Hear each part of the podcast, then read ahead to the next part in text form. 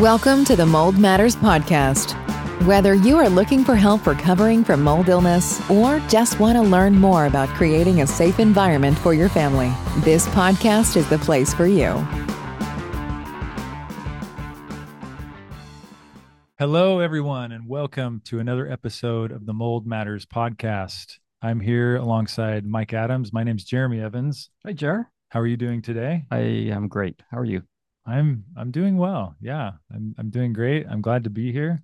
Glad to do another podcast. It's been a little while since you know we had our Yeah. big annual convention a couple weeks ago. Convention went great. Yeah, Hundred and plus came flew in to yeah, join us. yeah. it was good. It was exhausting, but it was absolutely exhausting. yeah, yeah. But it but it's good to be. But we haven't done one of these because of that. We've been off off air for I don't know a month and a half, month something. And like I that. broke out with the case of shingles right That's after. That's true. So good time. Yeah, yeah, you had it the day you you got it the day after, right? Well, I I thought I'd pulled my back loading the last truck up, Uh huh. and I was just like, I said to my wife, I think I pulled my back. Something's not right back there. And then that next morning, about 3 a.m., I woke up and I felt back there like that doesn't feel right. And sure enough, shingles. and then and then i was trying to figure out how do people get shingles and you told me well everyone has it and usually it's a really stressful event or something Yeah. that manifests and i thought okay that timing that makes- adds up. Yeah. that makes sense So- national convention. Yeah. well we have a very wonderful podcast in store for you guys today we've invited daryl olson and and um i'm gonna i'm gonna have i'm gonna turn the time over to mike to read his bio but we're gonna we're gonna discuss um a few scenarios with daryl he's he's been in the industry for a long time and so why don't you read that real Yeah. quick mike Absolutely. So Daryl Olson has an engineering degree and a master's degree. He's the founder and owner of All Clean Incorporated for 31 years. That's impressive. Recently retired. He's operated businesses in carpet cleaning, air duct cleaning, and restoration. He has been involved with a company called The Flood Company and Bio of Utah in the restoration business. He's helped thousands of customers with water damage problems and mold concerns. Um, so yeah, welcome, Daryl. Welcome, Daryl. Anything else to add to that? You you've been around the block. It's, it's in the in the mold world. It sounds like. Yes, thank you, and happy to be here today. And yeah, I attempted some other career paths and they didn't work out. And so I started off cleaning carpets and did that primarily for about eight years and then evolved more into restoration. And then that become a much larger part of my businesses and and mostly what I was involved with, and an area that I was more challenged by and was was more enjoyable to me, and a lot of interesting scenarios, well beyond carpet cleaning challenges. Mm-hmm. Yeah. You know, I've Oh. I've always I've always said, and obviously from your bio, Daryl, that nobody sets out to be a mold remediator in life. Yeah. It's a little bit like going to Denny's. Nobody goes to Denny's on purpose. They end up at Denny's. Same with mold remediation a little bit. yeah, That's true. But yeah, I can relate to I can relate to your path, your career path. Yeah, you don't choose mold. Mold chooses Yeah. you. Anyways, That's right. sorry to cut you off, Daryl. Were you saying something else? So yeah, over 31 years or so, just from the cleaning, evolved from the cleaning side of the business and largely just relied on industry standards and guidelines and training, and then just self-taught and learning from lots of experience. Yeah. Yeah, and you're. We found out you're recently retired. Yes. Congratulations, and and yeah, like I said before, we're jealous of you, but but that's that's great.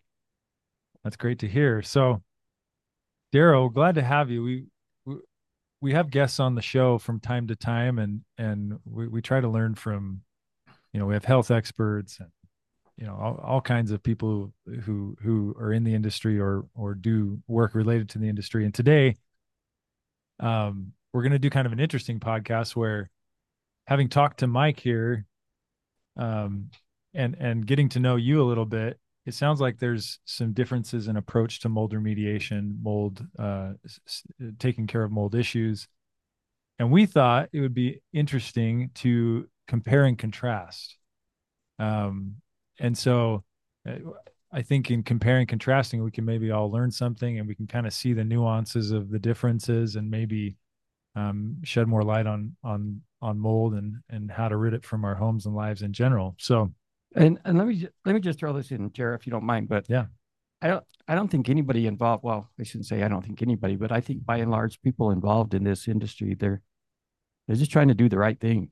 You know, they're just trying to help the customer. Um, and so along those lines, I don't I don't think people are are you know not trying to do a good job. I think I think uh, I think is that that's an important aspect to understand going into this. yeah, mold's mold's a complicated thing, and so you, that's why you have so many branches and different uh, you know thought processes about it, and and and and the science, you know, isn't 100 percent crystal clear on a lot of things. So I think what we'll do, we've we've all agreed to the format.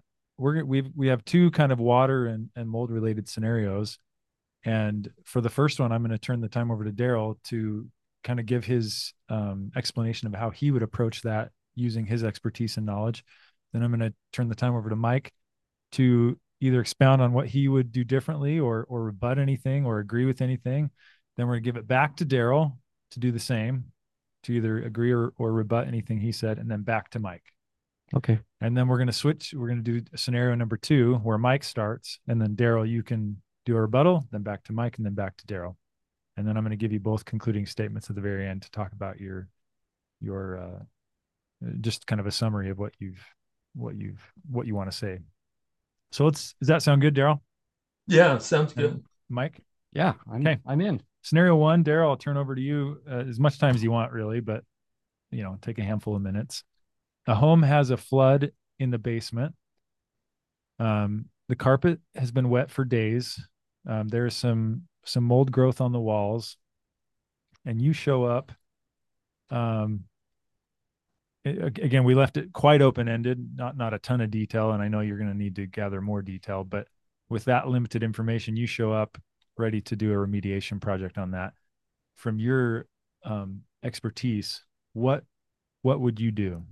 And as soon as you're done, I'll turn it over to Mike. Okay. Okay. Um, do we know what the source of the water was? Let's say it was uh, uh, some flooding that came in through a window well that filled up Okay. from a And rainstorm. from a rainstorm. Yeah, Okay. is that pretty common in Utah? It's common. Okay. Yeah. Large rain events can and surface water. That's a common scenario and event. Okay. I've seen that a, a bunch myself. Okay. Well, that's important and significant because um, because rainwater through a window well is not going to be an insurance covered event for insurance purposes. Uh, if it had been from a plumbing source inside the home or something like that, then it would more likely be an insurance covered event.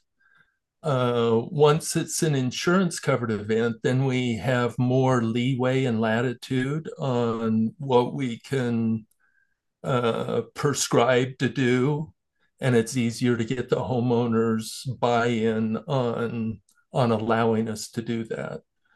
Uh, short of having insurance coverage, the homeowner would be involved in in all decisions and allowing them to choose and and say yes to to what our recommendation would be. Um, visible mold on the wall suggests that it's been wet quite a while, or the visible mold may be related to prior events if the mold on the walls were have to investigate where it is and and if it's only localized and if it makes sense that that it may have grown from prior water damage events then then that could make a big difference if it was prior mold. Assuming that it's mold from this event um, it takes quite a while for visible mold to grow.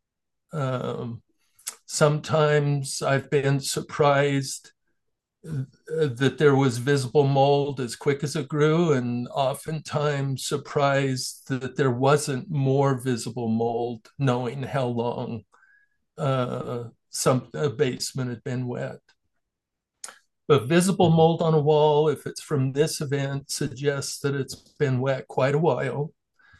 And uh, following, you know, the the uh, practices that we're accustomed to and are common in the industry, uh, we would recommend that carpet and padding be removed and that uh,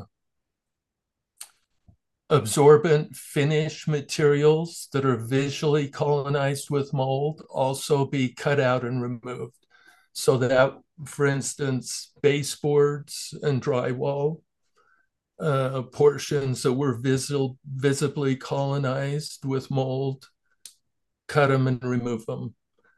Uh, when we get down to the framing, uh, mold can be can be removed off those structural materials. They're they're not easy to remove, and they're they're dense and and uh, uh, use after everything's dry. So cut out those materials if the homeowner's on board with that. Set up drying equipment, uh, more dehumidification and less on the airflow if there's been visible mold. Once uh, the savable materials have been dried, then clean up the mold that's on any of the framing with vacuuming, sanding, and then another round of vacuuming and cleaning. All right. Is that uh so that's that's kind of I was just going to do a clarifying question on that. So the when you were you're going to pull out the carpet pad um any uh, any drywall that had mold on it as well as, well as baseboards and then dehumidification and fans so you you wouldn't necessarily cut out all the wet areas so the dehumidification and fans would be drying any remaining wet areas is that correct that's correct if okay. drywall and and other materials um, well might remove baseboards to help walls that were going to be dried out and saved, might detach baseboards to help them be able to, to breathe and, and dry better and more quickly. But if they weren't visibly colonized or affected with mold, then and it was a clean water event, then probably savable and try to dry dry those materials out. Okay, and then just to close the loop, once you've done the the, the cleaning, um, Eh, eh, the the vacuuming and the cleaning of the studs and things like that is it a matter of just buttoning back up at that point yeah just it it Rebuild. should be ready for restoration at that point okay and this is all done with in containment or or? Um yeah if there was visible mold you want to take that in consideration. And so there's probably going to be one furnace in the house. So you're probably going to want people to to not be occupying upstairs. Uh, the you don't want the air handler working until you've got the basement reasonably clean again. Okay. And if there's one air handler, so it's not easy to to keep upstairs adequately clean and safe uh, with what you described going on downstairs. So just just out of curiosity, uh, and I truly don't know the answer to this, would uh-huh. If if the occupants needed to leave for say a week while you completed your your uh, work down there, would yeah. insurance cover hotel stay for the occupants?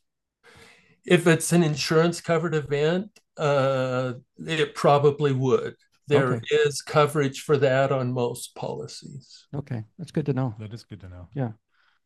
Okay, well, let's. uh Thank you, Daryl. I'm going to turn over. You can take several minutes, Mike, if you want to share your approach, and if you want to uh, add anything or or give any rebuttals, go for it. Yeah, I don't have. I don't have too many rebuttals other than, um, obviously we have a completely different mindset on on mold, and let me let me explain that a little bit. Um, when a customer calls us and there's significant water damage, first of all, at least for our location here in Utah, we would probably say, call somebody like Daryl or you know another Paul Davis or somebody like that have them get it dried out for you. Mhm. Um, but that's from that point on is where we differ dramatically. And and it's because of, of a couple of issues. One is when a traditional remediator contains an area, and I spent out just so you know, I spent a week in Texas getting the Texas mold contractor certification. It was a I tell people I spend a month in Texas one week, but it was a long, boring class. And I, I learned more about duct tape and plastic than I ever want to learn. But we uh they taught us how to contain everything. My biggest issue with that entire week was we we did a mock disaster. You know, we did the whole containment. Let's put in some um, uh, dehumidifiers and let's put in some HEPA scrubbers anyway, we got everything done within the containment. And then the instructor said, okay, let's test.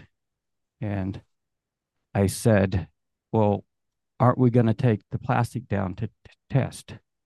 And almost in unison, all the people in the class, which was guys from SERVPRO and, you know, BELFOR or whatever, they all said, no, Mike, you can't. And, and I knew what they were going to say, but my point has always been, if you take that test after you ran air scrubbers within that plastic bubble, what you're really testing is how well the air scrubbers are working versus how much mold is in that home. And it and it has always bugged me that the customer is going to think that no, I I don't have any mold in my home because we had this flood and they came in and fixed it. And then down the road, sometime if somebody in the home starts getting sick, and I've seen this over and over and over again, and a doctor, if it's a pretty sharp doctor, may say, Do you think you have mold in your home? Because I'm picking up, you know, mold toxins in your urine or whatever. More times than not, that customer says no, because I have this piece of paper that they ran a test and I don't have mold in my home. Well, the homeowner doesn't understand that that was tested within the bubble of the plastic. And the doctor sure as heck doesn't understand it. So what happens is they end up going down a completely different path, trying to figure out what's wrong with this patient, and and I think it it does a lot of harm. So our approach from from almost day one when we dry fog a, a home has been it's got to be the whole home. We have to treat the entire thing, and we need to test the home after we're done, not just the spot where there was where there was you know microbial contamination.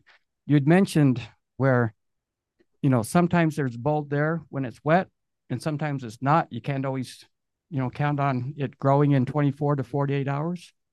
Well that's in my opinion simply because every home has a different what i call mold load. Um, as homes age and as homes go through different experiences relative to floods or leaks you're going to have more or less mold and usually it's going to keep increasing day after day, month after month, your mold load. Because remember, mold doesn't die like bacteria. I'm just talking to the audience here right now, but somebody walks in your house and sneezes, that bacteria is going to die in a few days. You start to grow mold in the home somewhere, and those spores start to dance around looking for moisture. And then they colonize, and then they, anyway, bottom line is your home gets worse and worse and worse as time goes by. And so that's, in my opinion, why uh, Darnell, that you feel like sometimes it's going to grow mold and sometimes it doesn't. Well, it's all to do with the mold load when the when the event happened. And if you go into a house that already had a extremely high mold load, it's going to grow mold in that wet spot. And if you go ahead, and I understand that's your scope of work within the plastic, but but if it grew mold and it's visible, that to me tells me that house probably has an elevated mold load and the mold is everywhere in the house already. So our approach is a full house fogging treatment of a, a very dry oxidizing solution. And then we apply a protectant that makes it so that when mold does come in the home again, as soon as it hits the surface, that protectant will denature or lyse the outer membrane of that cell or that spore when it comes in. So you don't fall back into that, what I call mold load cycle. So that's our approach. Okay. So just to clarify, um, sounds like the beginning in this scenario where there was water intrusion through the the window well.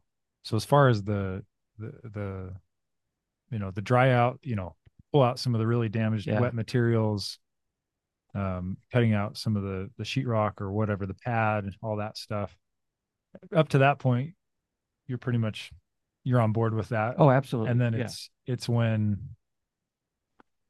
at, at the point when it's, you start yeah, the point where we differ is once everything's dry. Once everything's dry yeah. and and making sure the mold is gone from the the space. Correct. Okay.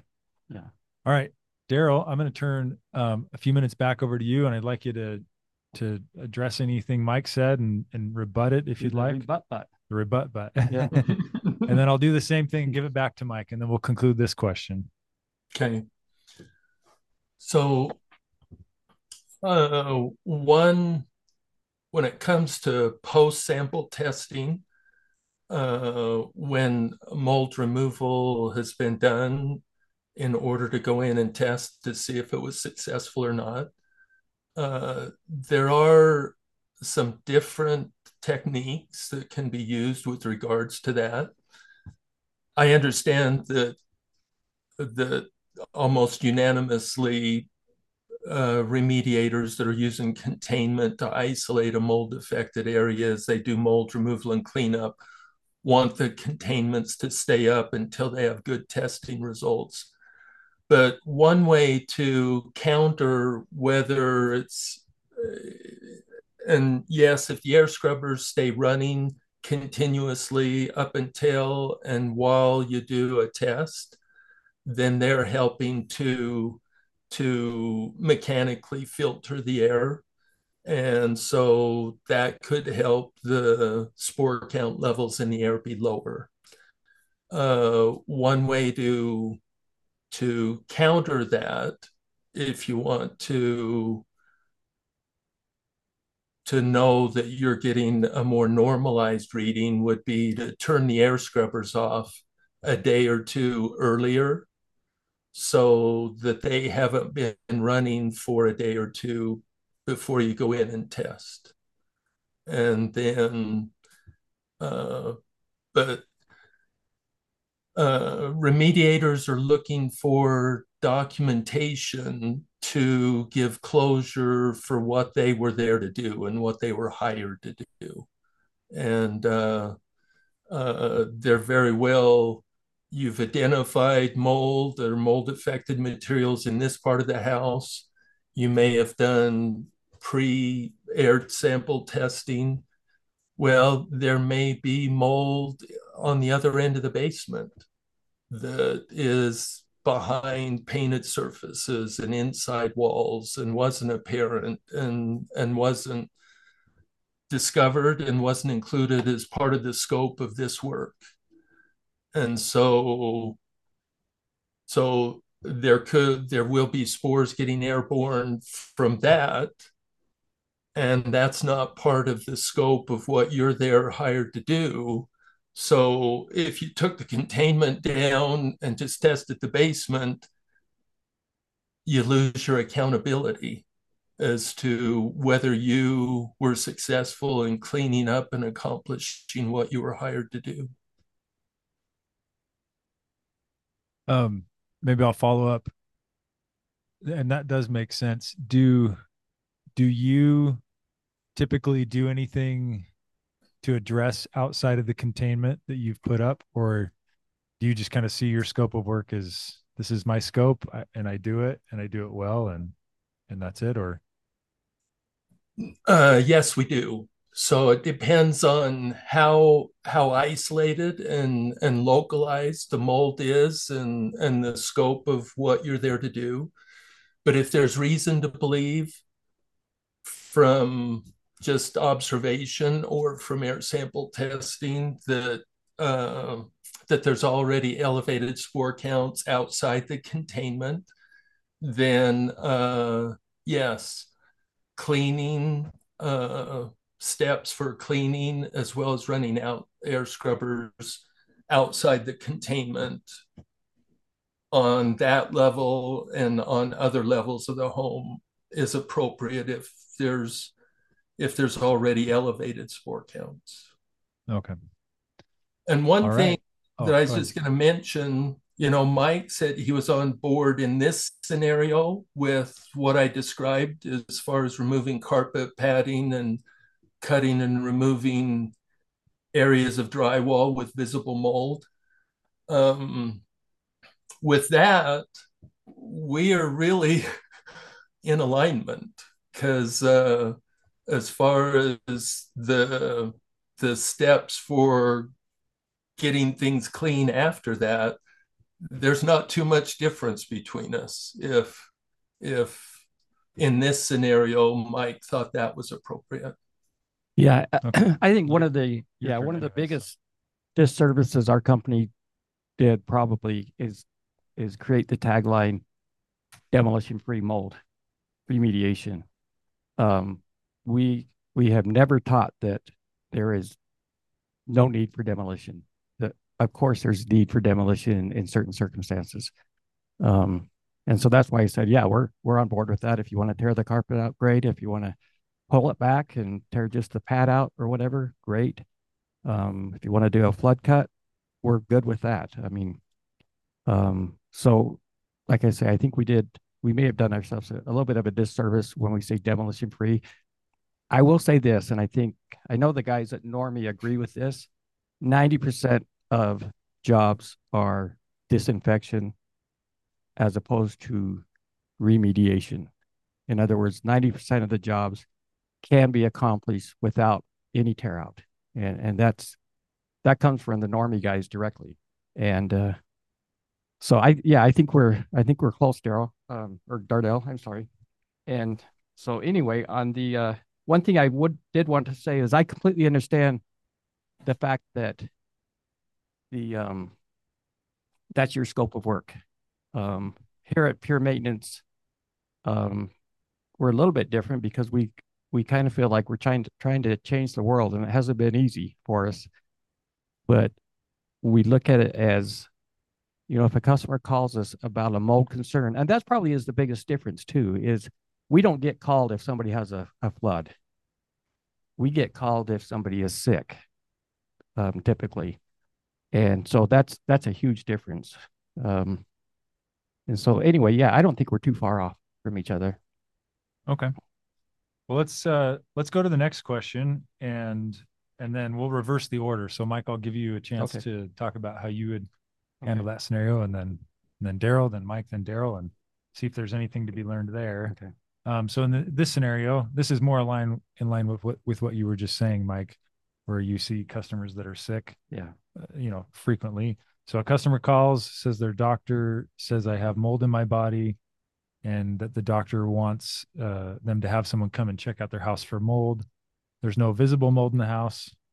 Um, what do you do from the, I guess, inspection standpoint? And then mm-hmm. how would you, if you determine there is mold, how do you address that? Okay. Um, I travel all over the country training new licensees to to use our our equipment and our technology, and I try to train them that if you go to a customer or a client's home, if you can see mold, they've got mold. If you can smell mold, they've got mold. If their doctor feels like they may have mold, almost assuredly they have mold. The reason I teach them that as opposed to do an air quality test is I think air quality tests are just horrendous. Um, you cannot count on an air quality test to give you, we get a lot of false negatives, in other words. Um, mold is either sporing, growing, or dormant. And unless you can catch that mold while it's sporing, it's going to be very, very difficult to get a decent test and tell the customer what's going on in their home. Um, once we have talked to the customer and we'll we'll inspect the home, make sure there are no telltale signs of water, moisture, leaking types of problems. We'll use um, moisture indicators to, to make sure we're, we're on the right track. We want to make sure the house is completely dry. Um, we'll discuss with the customer the history of the home. Typically, the customer says, No, we've never had any issues. And then you start walking through the house with them, and they're like, Well, actually, we did have a flood here 10 years ago, or we did have a flood over here, or, or a leak, or whatever. So we get a history of the home, and that helps us to kind of kind of walk the customer through what may be ho- happening to their home. And then I try to go out of my way to explain to the customer what happens with homes and the whole, you know, I kind of coined this term years ago, but mold, load, cycle. In other words, when mold comes into a home, it'll find little pockets of moisture and food where it just wants to grow and colonize and grow and colonize, right? We all know this as the the window sills, especially on the windows that have the left to right track. Um, mold grows in those, especially on the north side of the building or north side of the house. It's also in the bathrooms, you're going to grow mold. It's in the first few inches of every drain in the home. Before you hit the water level of the P trap, you're going to have mold. It's in your air conditioning coils, you're going to have mold. Anyway, because as I mentioned earlier, mold doesn't die, it's going to stay viable you end up with your mold load just continually climbing on you. And oftentimes it's the cumulative effect of all of these different places in the house that are really the, the big problem as far as the health of the customer. Um, and then of course we'll look for any kind of kind of, you know, visible mold in the home and explain to them. I've had people call me and say, you got to come look at my bathroom. This is driving me nuts. Something is wrong with my bathroom. I keep cleaning up the mold on the ceiling and it keeps coming back. And when I get there, it's usually pretty obvious that they have an elevated mold load in the home. And I explain to them there's nothing wrong with your bathroom, there's something wrong with your house. Your house has elevated mold in the home. And once we kind of explain that to the customer and they they it starts to resonate with them fairly well. Um, then we just explain what our process is. And, and we covered this earlier, but we're going to fill the envelope of the home up with a dry fog using an oxidizing uh, sterilant. And then we're going to protect the home, protect all the surfaces by placing nitrogen molecules and carbon spikes on every surface. And so that's going to make the home very inhospitable to mold in the future. And uh, we always walk away after treatment with a full one year guarantee. We'll come back anytime and test. And usually we create a pretty happy customer.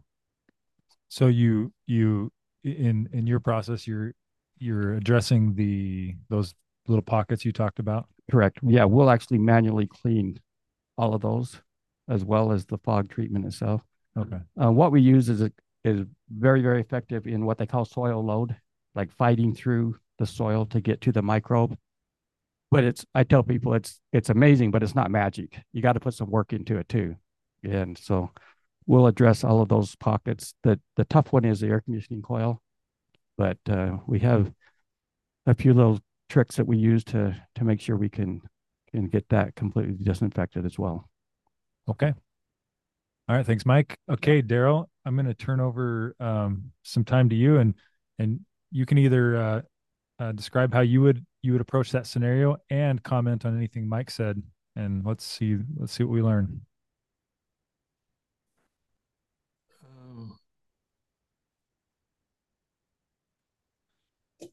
Yeah, that scenario is one that that I and we've been presented with many, many times. There's uh, two or three doctors that are in the uh, business. Part of their practice is treating, helping to treat patients with mold concerns and problems. And those doctors have uh, referred patients to us uh, over the years. Um, we would uh, want to go in and and uh, try to determine if they have a mold problem in their homes. Um, you know, all the indications may point to they have mold related symptoms or illness. Um, and the assumption would be that the mold exposure is in their home. That's where they're probably spending the majority of their time. And so we want to go in and try to find and or verify that. So uh, a customer like that, we are going to, and and I agree with Mike, uh, air quality testing is is not as exacting as we would like it to be, uh, especially with spores as small as Aspergillus penicillium. You can get spikes uh, that are almost unexplainable at times. Um, but but it is a it is a tool that we use and as long as you're careful to not weigh those results too heavily and or rely on make sure you rely on enough samples or additional rounds of testing. It's a tool that can be helpful. This type of customer and patient is uh, is struggling and wants help and wants relief and wants results and they're already spending a lot of money on medical stuff so we we recommend doing a fair amount of air quality tests uh, to help us identify what the varieties are that are circulating in the home and what the levels are in different areas of the home. Uh, knowing what the levels are in different areas of the home can help us to find and, and zero in on where the source of the mold is, where the colonized materials are. Other than that, we do, well, in addition to that, um, we do a mold inspection, which is um, something that not very many people are really good at. We're looking everywhere throughout the home, looking for mold, of course. Mold is probably more likely to be on surfaces that are not accessible than surfaces that are accessible. If they were, if it was on surfaces that are exposed and accessible, somebody would already know about it because it's visible to them. So we're looking for uh, staining, swelling, bubbling of all sorts and all varieties on all kinds of materials. For instance, a furniture stain or a rust stain on a carpet anywhere in the home. When we observe that, we're going to start asking questions and try to answer questions for ourselves and or see what the homeowner can share with us but quite oftentimes they've told us, no, we haven't had any water damage events in the home. And then after we do our inspection, we remind them, well, other than the water heater, when you had that problem in the basement, and then um, the window well that came in through the wall and the window well filled up on the west bedroom. Um, and they say, "Oh yeah, you're right. That happened and that happened." Um, but we need to find it. So we're looking for those clues, and they may be minute clues. Um, refer to it as playing Sherlock Holmes. And then when we see those clues, try to dig into them and make sense of them. What was the event that happened? Where did the water come from? And then when we can understand that, then we try to make sense of was it a one time event or something that happened repeatedly? And how long did the materials stay wet? because even though we can't until we start getting invasive to take off baseboards or look behind baseboards or do some cutting to access other surfaces. If we can reasonably make sense of the, the event or the history of the events, if materials were wet for weeks, there's a very, very high probability of, of mold being there. So one of the things that we do during that is on a basement level, typically we'll lift the edge of the carpet and observe the color of the tack strip. Tack strip is light and bright when it's installed, and it gets progressively darker with a history of, of, be, of dampness or being exposed to moisture. If it's just a few shades of gray, it's had a little bit of dampness, a little bit of history. If it's dark and or crumbling and falling apart, then part of that rotting process is mold that's consuming the soft wood itself. But that's a long history of being damp. And the wall right next to it has probably also had the same history of being damp. So those are techniques that we use to find the mold, as well as lots of air sample tests. And then we tell them, you know, you have mold in this air, in these walls, in the basement around where the laundry room is. You have mold in this area around the shower that's been leaking. You have mold over here by the utility room. You have mold in the kitchen where you've had a slow leak over the years under the sink. You've and tell them where the events were, where the mold is, and then tell them what we would recommend for for being able to get at the surfaces and materials that are affected with the mold to remove it and clean it up. All right. Thanks, Daryl. Um, Mike, we'll turn some time over to you and then back to Daryl. Yeah, I think maybe this might get into the nuts and bolts of where we might have a disagreement. Um, a couple of things on testing. One is I distrust testing so much that I don't even think you can quantify where the mold is based on testing.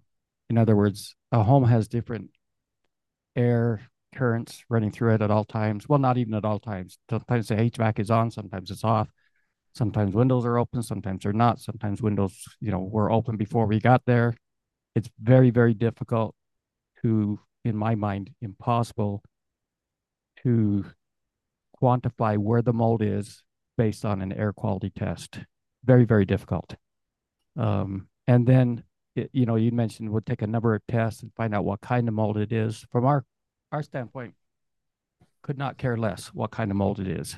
Um, no mold is great. Um, I've talked to literally hundreds of doctors over the years. Um, different people respond to different types of mold differently. Um, it's just that's something that it's that's useless information, in my opinion. What we're trying to do is get the home healthy for the for the customer. And so what it requires is a whole home treatment that's, and you mentioned how expensive these customers um, or how much these customers are paying for their health care in the first place. So what we believe needs to happen is you need to have a whole home process in which you can oxidize every microorganism in that home. And when I say in the home, I'm also including every possible little nook or cranny that mold could possibly travel because our particle size is going to be smaller than the mold and it's going to come in with vapor pressure behind it. And um, so we believe it's got to be a whole home treatment. And then we believe you need a whole home protectant to keep from falling back into the mold load space. Um, I know, Daryl, you mentioned that you have two or three doctors. Um, we have hundreds of doctors actually worldwide recommending our service. And uh, and I think those doctors understand that spot treating for mold is is just not going to be effective. that house is full of mold. It has to have a whole home treatment or those customers will never get well. We have a doctor on our staff, Dr. Um, Jeff Wright. And he said, Look, I can get it out of their systems, but you got to get it out of their house first. You got to call pure maintenance. So we believe this has to be a whole home treatment, or you're absolutely just running up the bill and you're going to still come back with, with mold somewhere in the home. Okay, Daryl, we'll turn you some time over for the last word on this topic, and then but but but yeah, the, the Yeah. triple rebut, and then we'll give you some concluding thoughts. Daryl. Okay. Um, I agree in that you have to be careful in putting too much weight on air sample test results because they are not as exacting as we'd like them to be. But we learn a great deal from air sample test results. For instance, uh, it's extremely valuable to know whether there's Stachybotrys or Chaetomium in the samples as opposed to just Aspergillus penicillium, because that tells us that we're looking for an entirely different type of, of water damage event, because those materials were wet much, much longer if there's Chaetomium and Stachybotrys present. As an example, of types of things that you can learn from air sample testing besides just the levels. Um, the uh, let me comment on the bathroom scenario. A bathroom scenario when you have visible mold growing on the ceiling or tops of the walls, that's not a, a mold load problem in the home. That's a humidity management problem. There's always going to be, when you have surfaces that are damp and stay damp, then mold will grow. That's what allows mold to grow is dampness and time. So just because there's supposedly a mold load that's elevated in the home, that's not going to manifest itself in the bathroom unless you have damp conditions. So, uh, for instance, what allows mold to grow on the ceiling or tops of the walls are humidity that condenses on those surfaces repeatedly enough that they stay damp aggregately long enough to allow the mold to grow. Bathrooms are going to have humidity events. Obviously, people are bathing, people are showering, and uh, some bathrooms don't even have a fan. The fan isn't just for odors, the fan is to help to control the humidity. And there's code reasons why those fans need to be vented to the exterior and not just up into the attic. And that's because the purpose of the fan is to handle humidity, not odors. If you're pumping a lot of humidity up into the attic, then you can create moisture problems and condensation in the attic.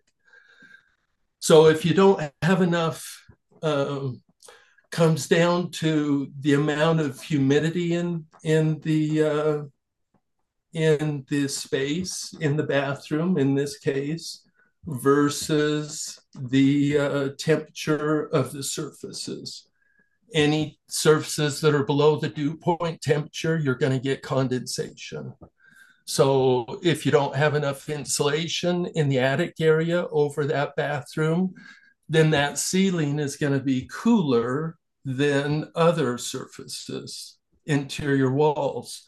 If the exterior wall doesn't have enough insulation, or even if it does have some insulation, it very likely is going to be cooler than the interior walls. Hence, they're going to be below the dew point temperature and have more condensation than the other surfaces. And that's how and why and where the mold will grow. Fortunately, in our climate, we're dry enough that there's not a lot of mold scenarios that are as a result of humidity. Bathrooms and attics and some crawl spaces are are examples of when you can get mold related to humidity. But more, the largest majority of the time, it's going to be water intrusion from some sort of a leak, either plumbing, groundwater, roof leak, something like that.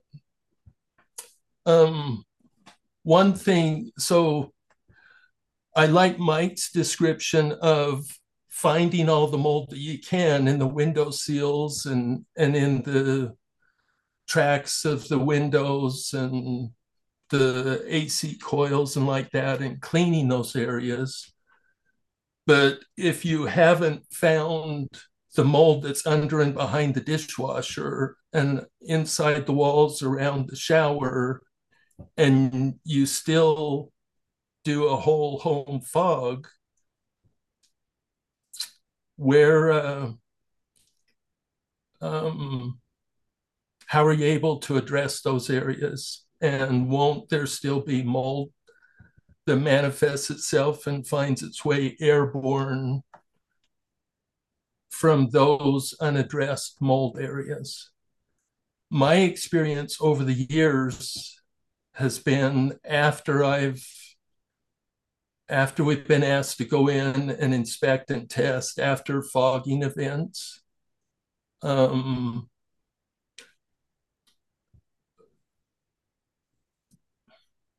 there was still mold. Uh, sounds like uh, some of those some of those times there was visible mold on surfaces that hadn't been cleaned up and removed. You know, lifting a tape sample off those surfaces, the lab confirmed, or in their opinion, it was mold, but also air sample tests. Uh, when we've been invited to to do inspections after fogging events, uh, air samples were still elevated also.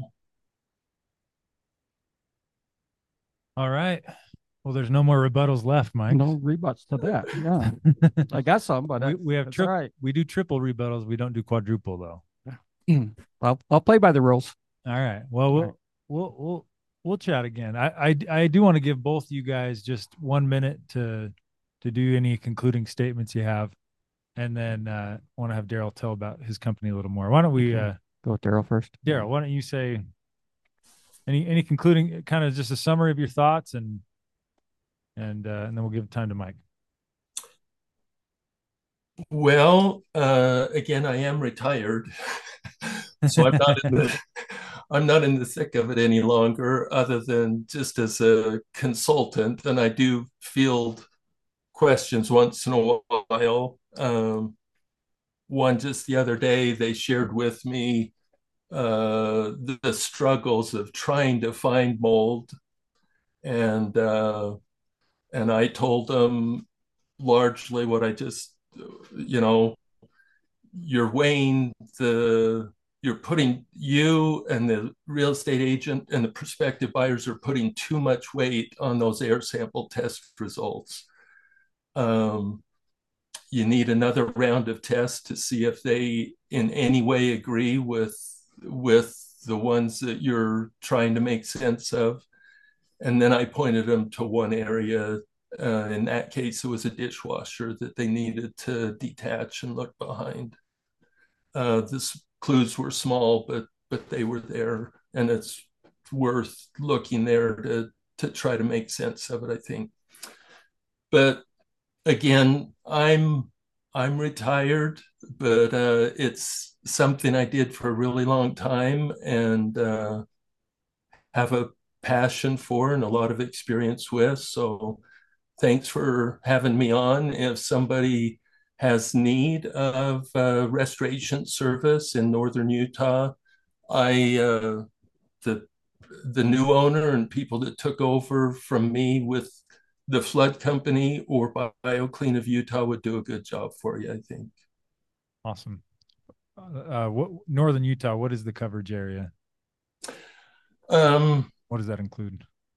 Well, probably probably uh, down to uh, down to Nephi and up to Park City, Heber, okay. and Coalville, and then all the way all the way north to okay. Idaho. Okay. Awesome, Mike.